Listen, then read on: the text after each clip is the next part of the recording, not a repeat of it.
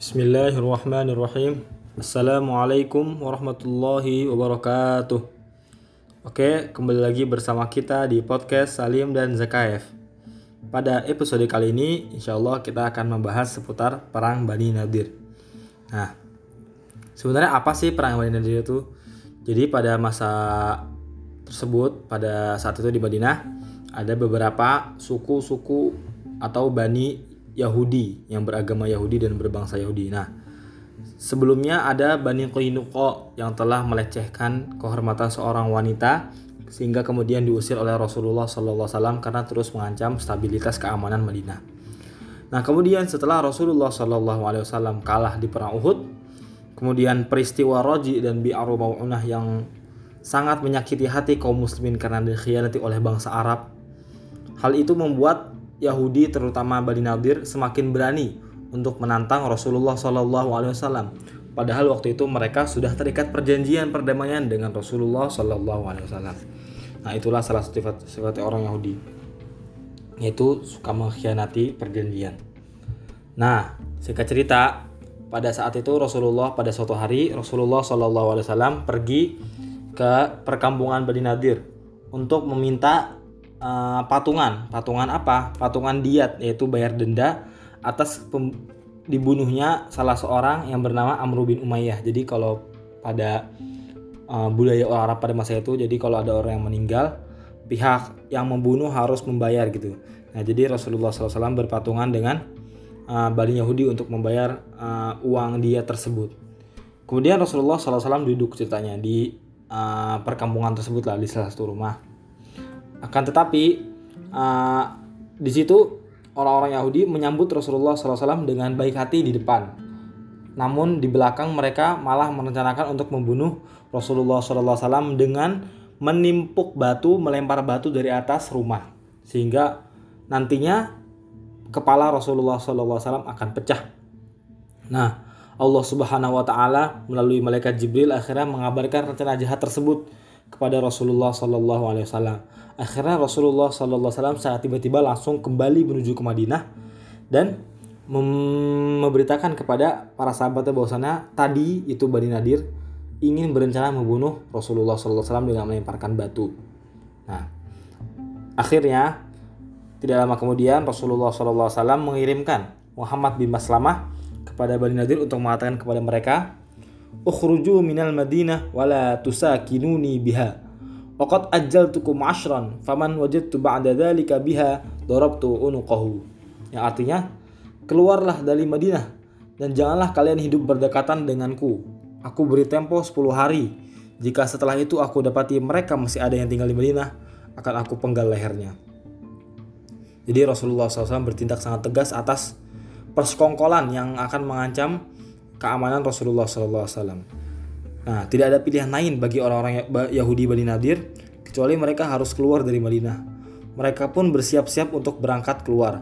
Namun gembong munafik yang bernama Abdullah bin Ubay mengirimkan utusan kepada mereka dengan mengatakan, "Usbutu wa tamatta'u wa la takhruju min diyarikum fa inna ma'i alfayn yadkhuluna ma'akum hisnakum fayamutuna dunakum la in ukhrijtum lanakhrujanna ma'akum wala nuti'u fikum ahadan abada wa in qutiltum lanasurannakum wa tansurukum Qurayzah wa hulafa'ukum min Ghatafan." Yang artinya, kalian hendaklah tetap tinggal di sini saja dengan senang hati. Janganlah keluar dari tempat tinggal kalian. Aku akan membantu kalian dengan 2.000 prajurit yang siap bertempur di dalam benteng kalian. Mereka siap mati membela kalian. Jika kalian benar-benar diusir, kami pasti akan ikut keluar bersama kalian. Dari kami selamanya tidak akan tunduk dan taat kepada siapapun yang hendak menyusahkan kalian. Dan jika kalian diperangi, tenang, kami pasti akan membantu kalian. Dan kalian juga akan dibantu oleh Bani Qurayzah, yaitu suku Yahudi yang lain, dan sekutu-sekutu mereka dari Bani Ghatafan. Nah, atas dorongan dan jaminan keamanan dari orang-orang munafik, akhirnya orang-orang Yahudi mulai percaya untuk menentang. Jadi mereka mengumpulkan kekuatan dan mengambil keputusan untuk melakukan perlawanan terhadap Rasulullah SAW. Pemimpin mereka yang bernama Huyai bin Akhtab sangat antusias terhadap apa yang dikatakan oleh gembong munafik tersebut. Ia kemudian mengirimkan utusan kepada Rasulullah SAW untuk menyampaikan keputusan mereka yang berbunyi, Inna la nakhruju min diyarina fasna' ma badalak, yang artinya, kami tidak akan keluar dari tempat tinggal kami, silahkan bertindak sesuka Anda. Nah, terlepas dari keberanian Rasulullah SAW untuk mengusir Bani Nadir dari Madinah karena mengancam eksistensi beliau, kondisi yang demikian itu kondisi pada saat itu sangat menyusahkan, sangat sulit bagi kaum muslimin. Mengapa demikian? Karena mereka sedang berhadapan dengan musuh yang kondisinya masih lebih baik dari mereka gitu. Jadi mereka habis kalah di perang Uhud, kemudian dikhianati oleh kaum Arab di peristiwa Raji dan Bi'r Ma'unah, kemudian ditantang oleh tetangga mereka sesama kota Madinah gitu. Pasti hal ini sangat menyulitkan kaum muslimin. Namun kondisi tersebut menjadikan kaum muslimin semakin peka terhadap berbagai tindak kejahatan, pembunuhan, dan pengkhianatan yang dilakukan oleh kaum musyrikin, baik secara berkelompok maupun perorangan, dan semakin memompa semangat kaum muslimin untuk melancarkan tindakan pembalasan terhadap para pelakunya, sehingga mereka bertekad untuk memerangi Bani Nadir setelah mereka berniat membunuh Rasulullah SAW bagaimanapun hasilnya. Setelah itu Rasulullah SAW setelah mendengar jawaban dari Huyai bin Akhtab tadi, beliau bertakbir kemudian berangkat untuk memerangi mereka. Beliau mewakilkan Madinah, mewakilkan kepemimpinan Madinah kepada Ibnu Umi Maktum. Kemudian bendera perang dibawa oleh Ali bin Abi Talib. Setelah tiba di Bani Nadir, beliau memerintahkan untuk mengepung perkampungan mereka. Nah, Bani Nadir bersembunyi di dalam benteng-benteng mereka. Mereka melempari kaum muslimin dengan anak panah dan batu. Dalam hal ini, keberadaan kebun kurma mereka sangat membantu bagi mereka sebagai suplai makanan. Maka Rasulullah SAW memerintahkan agar membabat habis dan membakar kebun kurma tersebut. Sayangnya, mereka ditinggalkan oleh Bani Qurayzah dan dikhianati oleh Abdullah bin Ubay dan sekutu-sekutunya dari Ghatafan. Tidak ada seorang pun yang berusaha memberikan bantuan kepada mereka. Akhirnya pengepungan tidak berlangsung lama karena mereka cepat menyerah. Hanya 6 hari atau paling lama dalam sebuah riwayat 15 hari. Hingga Allah menanamkan rasa takut di dalam hati mereka. Kemudian mereka bersiap-siap untuk menyerah dan mengangkat senjata. Mereka mengirimkan utusan kepada Rasulullah SAW dengan mengatakan, Oke, kami akan keluar dari Madinah. Beliau kemudian memperbolehkan mereka keluar membawa semua milik barang mereka yang dapat diangkut kecuali senjata. Mereka pun pergi membawa semua barang milik mereka kecuali senjata. Mereka menghancurkan rumah-rumah mereka agar dapat membawa pintu-pintu dan jendela-jendela. Bahkan sebagian dari mereka membawa tiang-tiang penopang. Mereka juga membawa istri-istri dan anak mereka. Semuanya diangkut dalam 600 onta. Mayoritas mereka dan juga pemimpin mereka seperti Huyai bin Akhtab dan Salam bin Abi Abdul Haqiq berangkat menuju Khaybar, kota komunitas Yahudi di utara Jazirah Arab. Dan sebagian mereka berangkat menuju Syam. Sementara yang masuk Islam hanya 2 orang saja, yaitu Yamin bin Amru dan Abu Sa'ad bin Wahab, dan keduanya mendapatkan harta dan hak-hak mereka yang semestinya. Nah, perang Bani Nadir ini terjadi pada bulan Rabiul Awal tahun 4 Hijriyah atau Agustus tahun 625 Masehi. Berkaitan dengan perang ini, Allah menurunkan surat Al-Hasyr secara keseluruhan. Dalam surat tersebut, Allah Subhanahu wa taala memaparkan pengusiran orang-orang Yahudi, mengungkap kedok orang-orang munafik yang tadi berjanji akan membuat orang-orang Yahudi tersebut, menjelaskan hukum yang berkaitan dengan fa'i, memuji kaum Muhajirin dan Ansor, menjelaskan tentang bolehnya menebang dan membakar pohon di daerah musuh demi kemaslahatan perang, dan bahwasannya hal itu tidak termasuk membuat kerusakan di muka bumi. Mewasiatkan kepada kaum mukminin untuk tetap berkomitmen terhadap ketakwaan dan melakukan persiapan untuk akhirat. Kemudian ditutup dengan memuji dirinya dan menjelaskan nama-nama serta sifat-sifatnya. Tentang surat Al-Hasyr ini, Ibnu Abbas berkata, katakanlah surat ini adalah surat An-Nadir karena diturunkan berkaitan dengan Yahudi Bani Nadir. Nah, kemenangan yang diraih oleh kaum muslimin dalam perang Bani Nadir tersebut yang tanpa pengorbanan, tanpa korban perang karena orang Yahudi Bani Nadir menyerah begitu saja. Hal tersebut memperkokoh kekuasaan dan kewibawaan kaum muslimin di Madinah dan dapat menekan kaum munafik untuk tidak berani menyatakan permusuhannya secara terang-terangan. Dengan demikian, Rasulullah SAW memperoleh kesempatan baik untuk memfokuskan upayanya dalam menghancurkan orang-orang Arab Badui yang seusai perang Uhud selalu mengganggu kehidupan kaum muslimin, membajak tenaga-tenaga dakwah di tengah perjalanan, dan membunuh pemimpin-pemimpinnya secara buas. Bahkan mereka berupaya untuk menyerang Madinah. Jadi orang-orang Badui ini adalah orang-orang Arab yang tinggal di oasis-oasis di tengah-tengah padang pasir, yang mereka itu kerja itu merampok secara random gitu. Jadi mengancam stabilitas regional kawasan sekitaran Madinah gitu. Nah, sebelum menghajar para pengkhianat ini nih, orang-orang Badui ini, Rasulullah SAW tentunya menerima informasi dari intelijen bahwasannya orang-orang Badui dari Bani Muharrik dan Bani Thalabah dan Ghatafan telah berkomplot akan menyerang kaum muslimin. Maka Nabi Muhammad SAW segera keluar menuju daerah Sahara sekitar Jadid sebagai manuver unjuk kekuatan agar timbul rasa takut di dalam hati orang-orang Badui tersebut, sehingga mereka tidak berani lagi melakukan makar terhadap kaum muslimin. Pada akhirnya orang-orang Arab Badui tersebut benar-benar ketakutan, sehingga setiap mendengar berita tentang akan datangnya kaum muslimin, mereka segera lari bersembunyi di puncak-puncak gunung. Padahal sebelum itu mereka sudah biasa membajak tenaga-tenaga dakwah di tengah perjalanan. Demikianlah beliau menanamkan rasa takut di dalam hati orang Badui sebagai pesai war gitu. Setelah itu beliau kembali lagi ke Madinah dalam keadaan aman. Itulah kondisi yang terjadi pada saat itu. Sebab waktu perang Badar yang dijanjikan oleh Abu Sufyan sepulang dari perang Uhud mengosongkan Madinah untuk keluar melakukan pertempuran besar seperti ini akan sangat berbahaya. Kenapa? Karena orang-orang Badui akan sangat mudah untuk melakukan tindak kejahatan mereka masuk ke Madinah gitu, merampok kota Madinah dengan seenak-enaknya. Karena orang-orang yang bertenaga gitu, yang sehat, keluar untuk melawan orang-orang kaum musyrikin. Jadi ada dua front gitu seolah-olah. Jadi beliau berinisiasi gitu untuk menghancurkan kekuatan orang Badui tersebut gitu. Nah, setelah kaum muslimin berhasil mematahkan kekuatan dan menghentikan kejahatan orang-orang Arab Badui, mulailah mereka mengadakan persiapan untuk menghadapi musuh yang lebih besar. Ketika itu telah tiba waktu yang dijanjikan untuk berhadapan kembali dengan kaum musyrikin. Jadi kaum musyrikin sebelumnya berjanji akan berkonfrontasi kembali di Badar.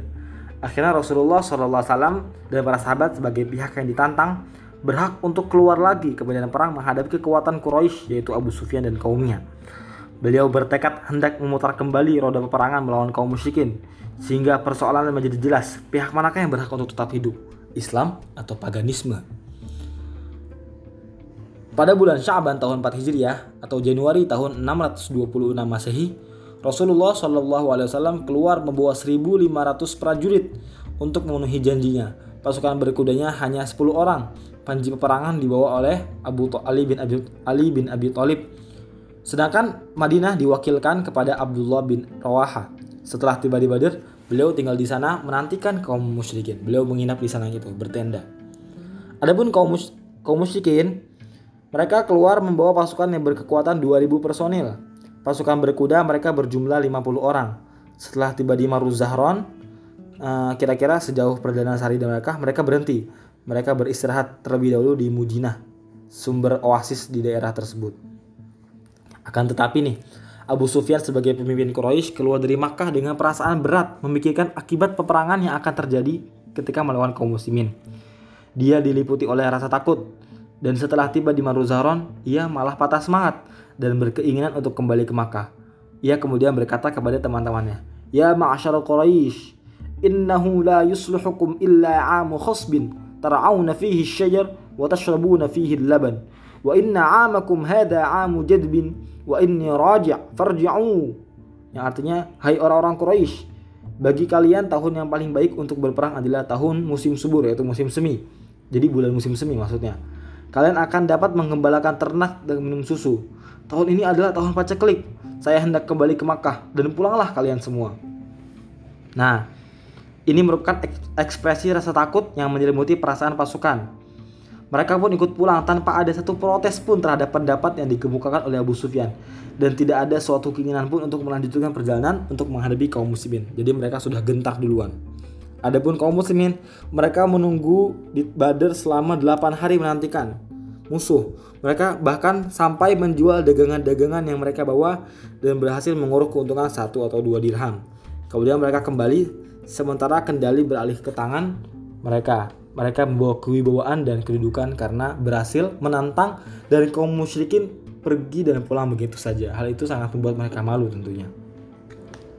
Nah, Rasulullah SAW telah kembali dari Badar, sementara wilayah kekuasaan beliau telah aman, damai, dan tenang. Beliau akhirnya mengarahkan kekuatannya ke ujung perbatasan utara Arab agar kekuasaan berada di tangan kaum muslimin, dan hal itu akan membuat beliau diakui oleh kawan maupun lawan. Setelah perang Badar tadi, Rasulullah SAW tinggal di Madinah selama 6 bulan terlebih dahulu. Kemudian beliau menerima informasi dari intelijen Madinah, yang beliau tuh keren lah intelijennya gitu, bahwasanya kabilah-kabilah di sekitar Daumatul Jandal dekat dengan Syam senantiasa melakukan pembajakan dan perampokan terhadap orang-orang yang melewati daerah tersebut. Biasanya yang melewati daerah tersebut adalah orang-orang yang ingin ziarah ke Makkah atau para kafilah dagang.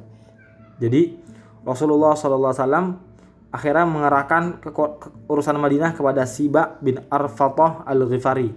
Beliau pun berangkat membawa 1.000 prajurit kaum muslimin pada 5 malam terakhir bulan Rabiul Awal tahun 5 Hijriah, berarti tanggal 25 atau 24. Beliau mengambil seorang petunjuk jalan dari Bani Azroh yaitu bernama Madkur. Jadi kan beliau ke daerah utara yang beliau jarang lewati itu. Jadi beliau membawa seorang tour guide itu, seorang petunjuk jalan gitu.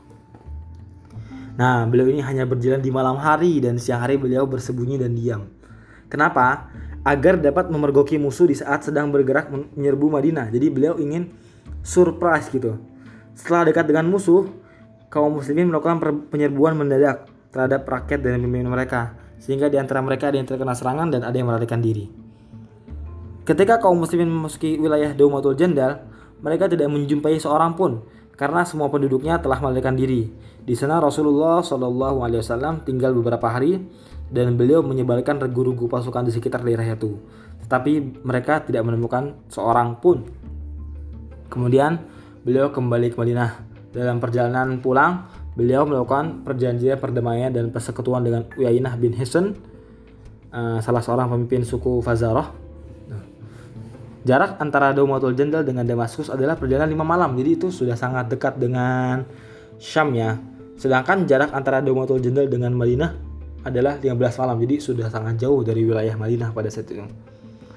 Melalui gerakan-gerakan yang cepat dan pasti itu serta strategi yang matang dan mantap, Rasulullah SAW berhasil menciptakan keamanan, mengendalikan situasi dan mengubah perjalanan hari untuk kepentingan kaum muslimin, dan mengurangi problem-problem internal dan eksternal yang sebelumnya telah membebani mereka. Di samping itu, orang-orang munafik menjadi semakin diam. Pengusiran terhadap salah satu kabilah Yahudi berjalan lancar, sedangkan kabilah-kabilah Yahudi yang lain menampakkan pemenuhan mereka terhadap hak bertetangga dan perjanjian. Mereka tidak berani melawan Rasulullah SAW karena gentar dengan wibawa dan kekuatan beliau. Orang-orang Badui juga diam dan kaum Quraisy tidak lagi menyerang kaum muslimin, sehingga kaum muslimin mendapatkan kesempatan untuk menyebarkan Islam dan menyebarkan risalah Allah Subhanahu wa taala. Oke, mungkin pada episode kali ini cukup. Kurang lebih mohon maaf. Barakallahu fikum. Wassalamualaikum warahmatullahi wabarakatuh. Sampai jumpa di episode selanjutnya.